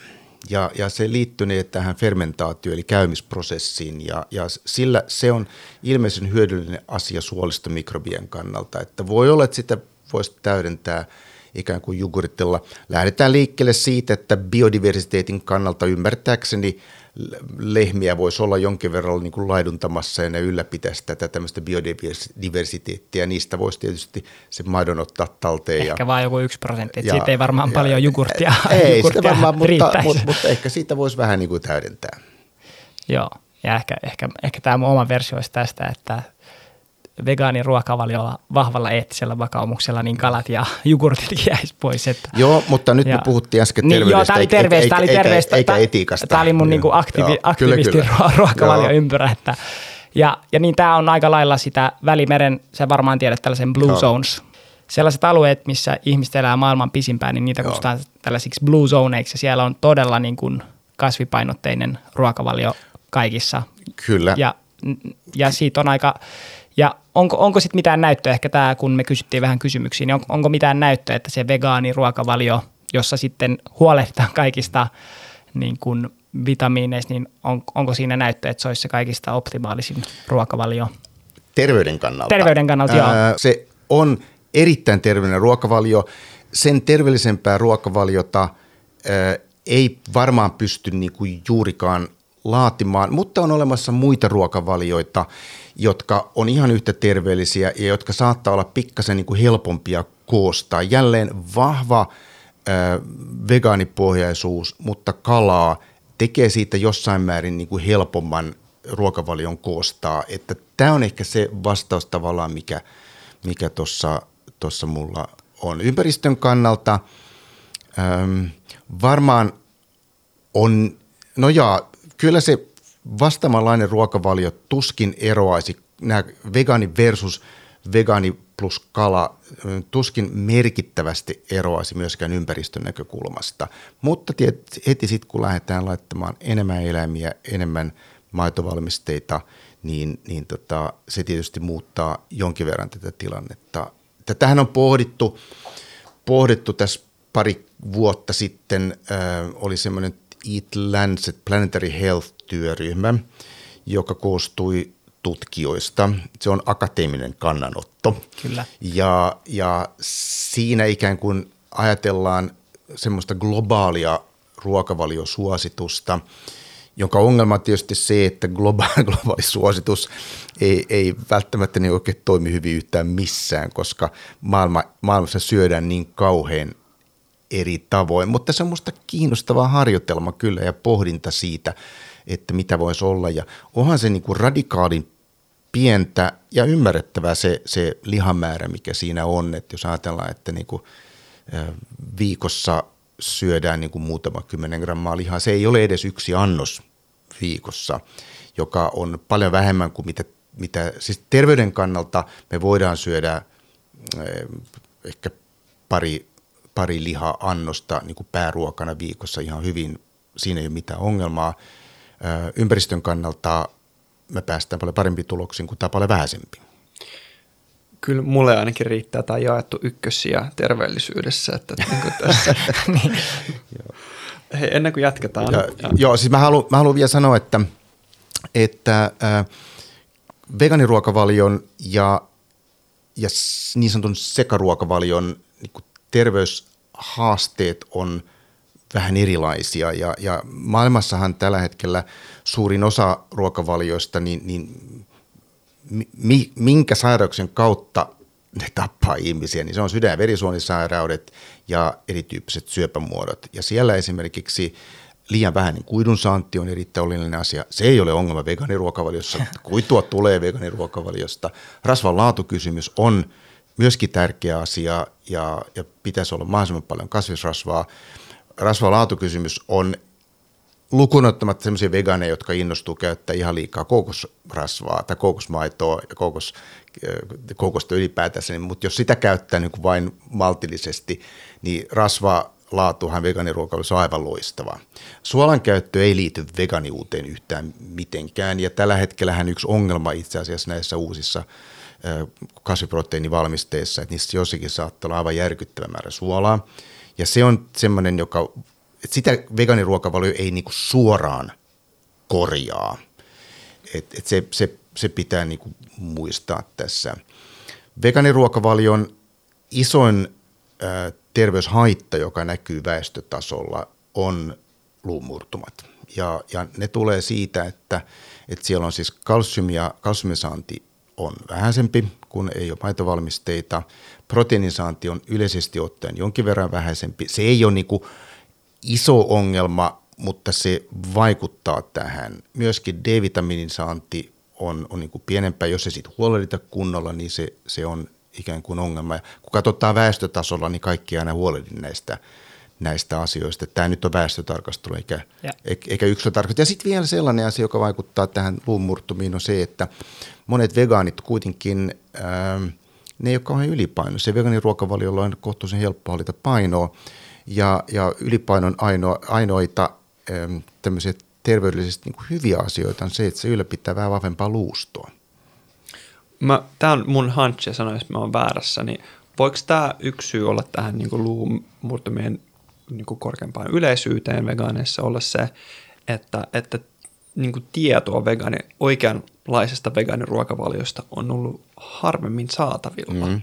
Se, se, on, se on erittäin mahdollista ja nämä tutkimukset, joissa katsotaan lummurtumia, niin, niin kannattaa muistaa, että ne on pitkiä seurantatutkimuksia. Ne on käynnistynyt semmoisena aikana, jolloin ei ole ollut tarjollakaan näin hyviä ikään kuin lihankorvikkeita – ja se kertoo, ne voivat kertoa siitä, että mikä tilanne on ollut 70-luvulla, 80-luvulla, 90-luvulla ja, ja siitä se seuranta on tullut tähän, että toi on hyvä huomio.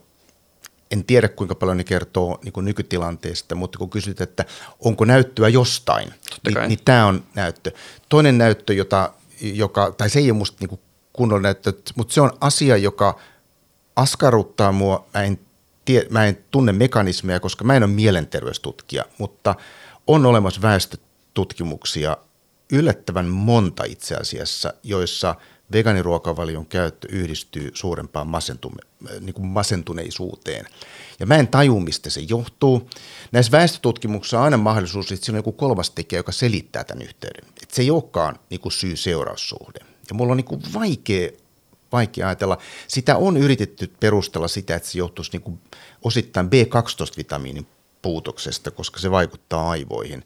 Mutta mä pidän sitä selitystä aika äh, hepposena, varsinkin sen takia, että kyllä tämä B12-vitamiinin tarve veganiruokavaliossa on vahviten ollut tiedossa jo vuosia. Mutta mä en osaa sanoa, kun en ole mielenterveysasiantuntija, että minkälaisia muita selitysmalleja tälle pystyisi olemaan. Tämä on havaittu tulos, mutta, mutta se on musta outo. Niin, ehkä tämä on kiva keskustella tällaisesti tieteellisesti eikä Twitterissä räyhäten, koska tietysti se on hyvä löytää myös tällaisia haasteellisia tutkimuksia. Ehkä se on sitten välillä, mä en tiedä, oletko törmännyt sellaisiin tutkimustuloksiin, jossa jossa ne on aika hepposia, että vaikka mun ymmärtääkseni Suomessa oltiin tehty päiväkoti-ikäisille lapsille tällainen tutkimus, missä päädyttiin siihen johtotulokseen, että hei, päiväkotilapset ei saa kaikkia tarvittavia niin kuin näitä vitamiineja sen takia, että ne ei juonut niin kuin täydennettyä niin kuin tällaista kasvijuomaa. Eli sen takia, koska tietysti maidossa on paljon täydennetty D-vitamiinia mm. ja muita, niin sitten siitä vegaanien, vegaaneille ei tarjottu tätä samaa vaihtoehtoa, koska tietysti jos juo kasvimaitoa, niin se kannattaisi olla, että se on täydennetty niillä Kyllä. vitamiineilla. Niin, niin joskus nämä tehdään aika räikeitä sellaisia johtopäätöksiä ja su- suunnilleen niin kuin syyllistetään vegaani vanhempia, että ne aiheuttaa niiden lapsille pahoinvointia sen takia, että ne on vegaaneja, koska sitten otetaan joku yksi tutkimus, joka on tehty täysin epäeettisesti siinä mielessä, että siinä ei ole tarjottu niille lapsille niin kuin täydennettyä kasvijuomaa esimerkiksi tässä tämän tutkimuksen tapauksessa. No mä haluan puolustaa tätä tutkimusta, koska, koska se on niin kuin meidän osastolta. Mä en ole ollut missään tekemisissä sen kanssa, mutta, mutta, mutta siinä tutkimuksessa halutaan katsoa, että mitä se, mitä se päivänkodin arki – niin, niin okay. lapselle tarkoittaa. Minusta se moite ei tule niille tutkijoille, vaan itse, itse asiassa mä näkisin sen tutkimuksen niin, että jos se selvittää, että jostain asiasta on puutetta, niin sitten pitää miettiä, että millä tavalla se homma pystytään ratkaisemaan. Joko niin, että annetaan täydennettyjä valmisteita. Se, se ratkaisu voi tapahtua siellä päiväkotien tasolla, joka olisi hyvä, koska sitten se vie tavallaan niin kuin tietyllä tavalla vastuuta pois niiden perheiden ratkaisuista, mutta myöskin sitä tietoa mennään perheisiin, jolloin ne tietää myöskin sen asian. Että ei se nyt tutkijoiden vika voi olla, ei, jos, ei. jos ne tämän asian pystyy, tai pystyy te, selvittämään. se on hyvä, että tutkijat. Niin, mutta, vaan, vaan se tavallaan pitäisi lähteä siihen, että, että tämä on tämä tulos ja mitä tehdään. Kritiikki varmasti pohd, niin kuin oli just tässä se, että tähän keskusteluun, mikä tästä sitten lähti. Joo. Että sama kuin mä luin sulle sen S-ryhmän tiedotteen mm. tästä äh, tästä low tutkimuksesta että mä luin sen ja sitten se, no, että niinku, ei, en mä nyt ihan niinku näin sitä Joo. sanoisi. Että siitä, siitä tutkimuksesta, Helsingin päiväkotien tutkimuksesta lähti niin villejä tavallaan mm. niinku oletuksia, sellainen, että kaikki vegaanilapset, että niinku, tutkimuksena, siinä oli taisi olla aika pieni otanta Joo. ja sellainen, niin kuin se on kuitenkin tutkimustuloksena varmasti täysin Joo. eettinen. Ja... Kyllä, kyllä. Ky- kyllä se on ja, ja päiväkotilapsia vegaanisesti syöviä päiväkotilapsia on vaikea tutkia, koska niitä on niin vähän.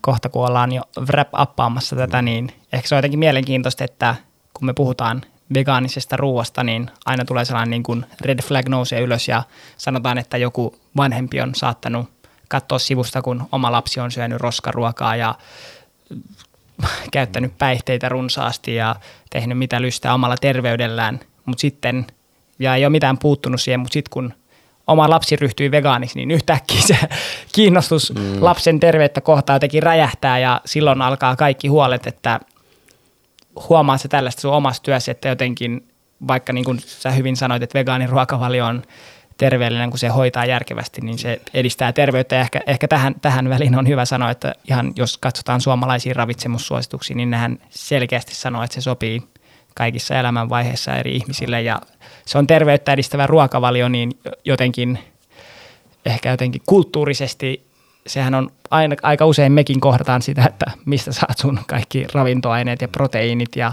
se on melkein aina sellainen niin kuin tentti. Joo.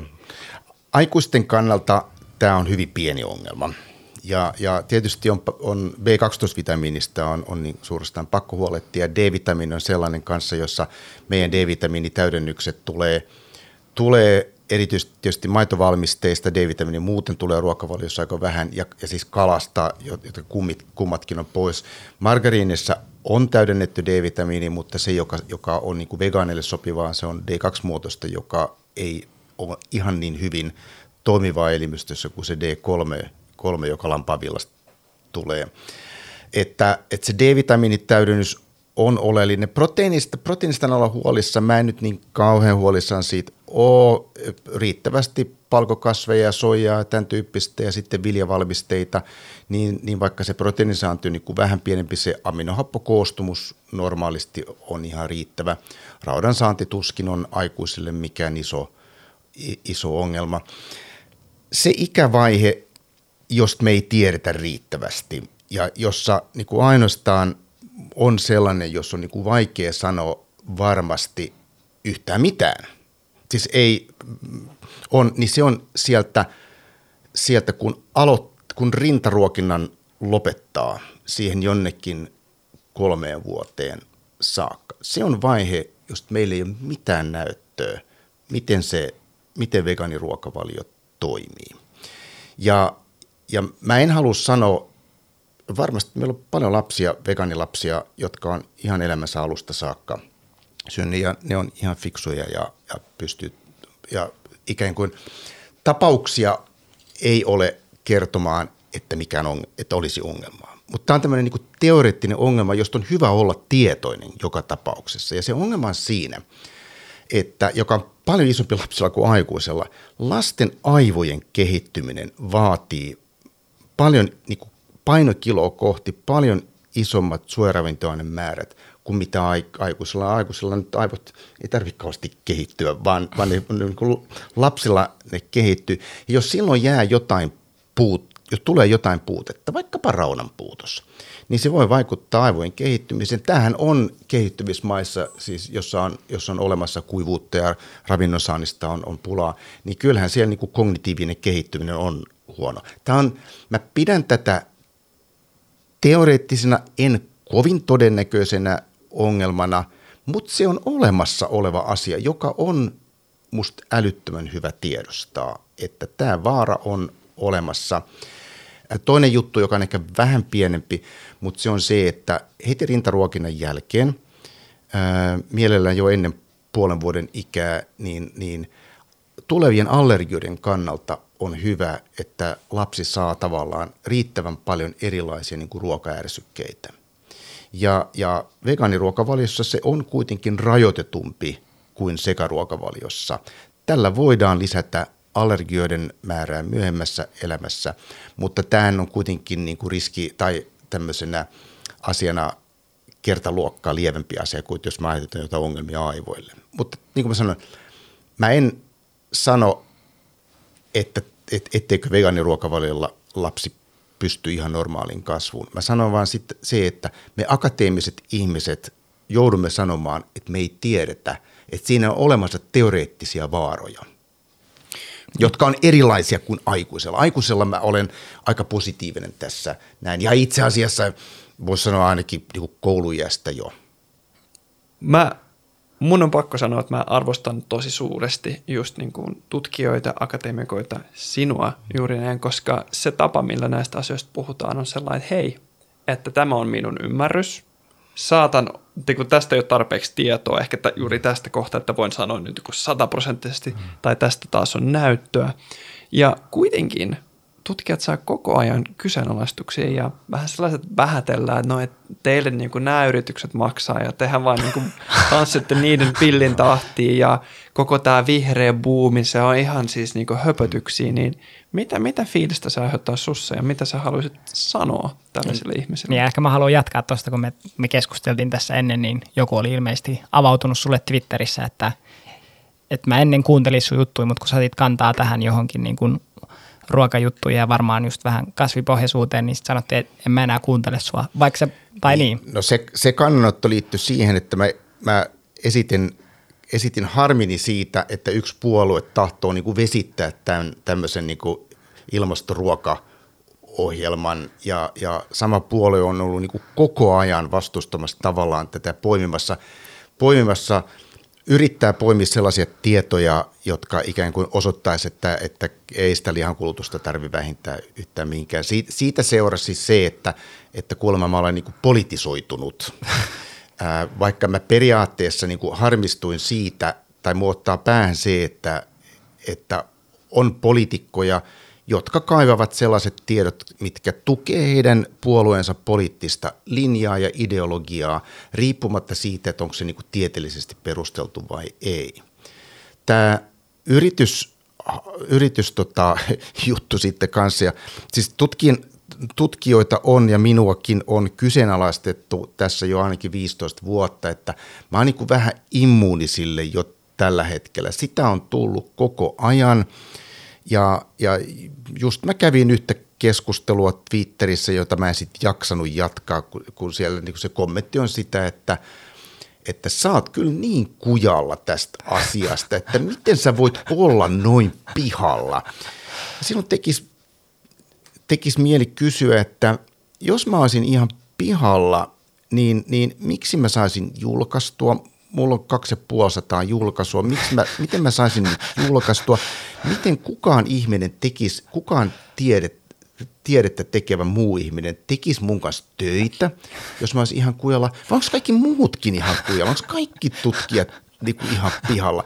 Onko kaikki maailman ravitsemustieteilijät jotenkin ikään kuin yhteistä, yhteistä äh, pihalla olevaa porukkaa? Tai onko kaikki maailman ravitsemustieteilijät jotenkin saaliitos keskenään ja niiden tavoitteena on lisätä ihmisten sairautta, jotta lääketeollisuus pärjäisi. Et mä en, niin tämä on tavallaan se, se salaliittoteoria, mitä mä en, mikä mua, mua tällä hetkellä jotenkin se vain ehkä enemmän huvittaa. Se jossain vaiheessa ärsytti suunnattomasti, mutta onhan tämä aika loukkaavaa ajatella, että me ollaan tutkijoita, me yliopistomme ollaan tutkijoita, me halutaan tehdä parhaamme ollaksemme neutraaleja, tuodaksemme ikään kuin neutraalia tietoa asiasta. Mä olen Mä myönnän sen, että mä olen yhdessä tutkimuksessa ollut mukana, jossa Coca-Cola oli päärahoittajana. Tämäkin on otettu niin osoituksena siitä, että nyt mä oon niin virvoitusjuomateollisuuden puolesta puhuja. Se raha ei tullut suoraan meille ja koko ei ole mitään muut tekemistä tämän tutkimuksen kanssa kuin että ne rahoitti sen, ne antoi sille pääorganisaation rahaa, joka sitten kutsui, sille 12 maata mukana tämmöisessä isossa tutkimuksessa, jossa katsottiin lasten ruokatottumuksia, liikuntaa ja, ja lihavuutta.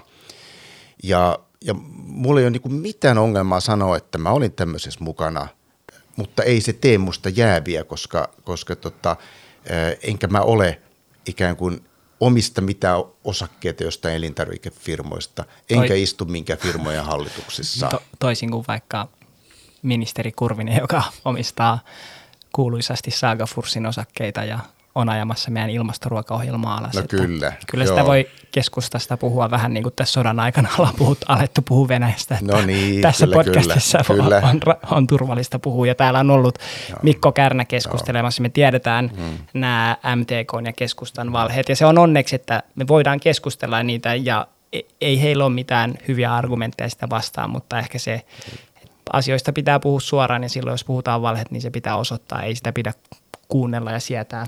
Kur, Kurvinen nostattaa mun verenpainetta aina, kun mä näen monista monista päätöksistä, jotka tässä tämän vuosien aikana, jotka on koskenut tutkimusta tai yliopistoja tai näitä ruokaohjelmia. No niin. Noin rehellisesti sanottu. Löysimme yhteisen maaperän. Tähän on varmaan hyvä lopettaa. mä, mä haluan kiittää ja Benjaminin kai meidän kuuntelijat haluan kiittää sinua tosi tosi paljon. Ja vaikka sä sanoit, että no, että aikuisten aivo ei tarvitse kehittyä, mä uskon, että nyt monen meidän kuuntelijan aivoit on kehittynyt niin kuin erittäin positiiviseen suuntaan. Niin vielä kerran iso kiitos. Kiitos, oli kiva käydä. Kiitos.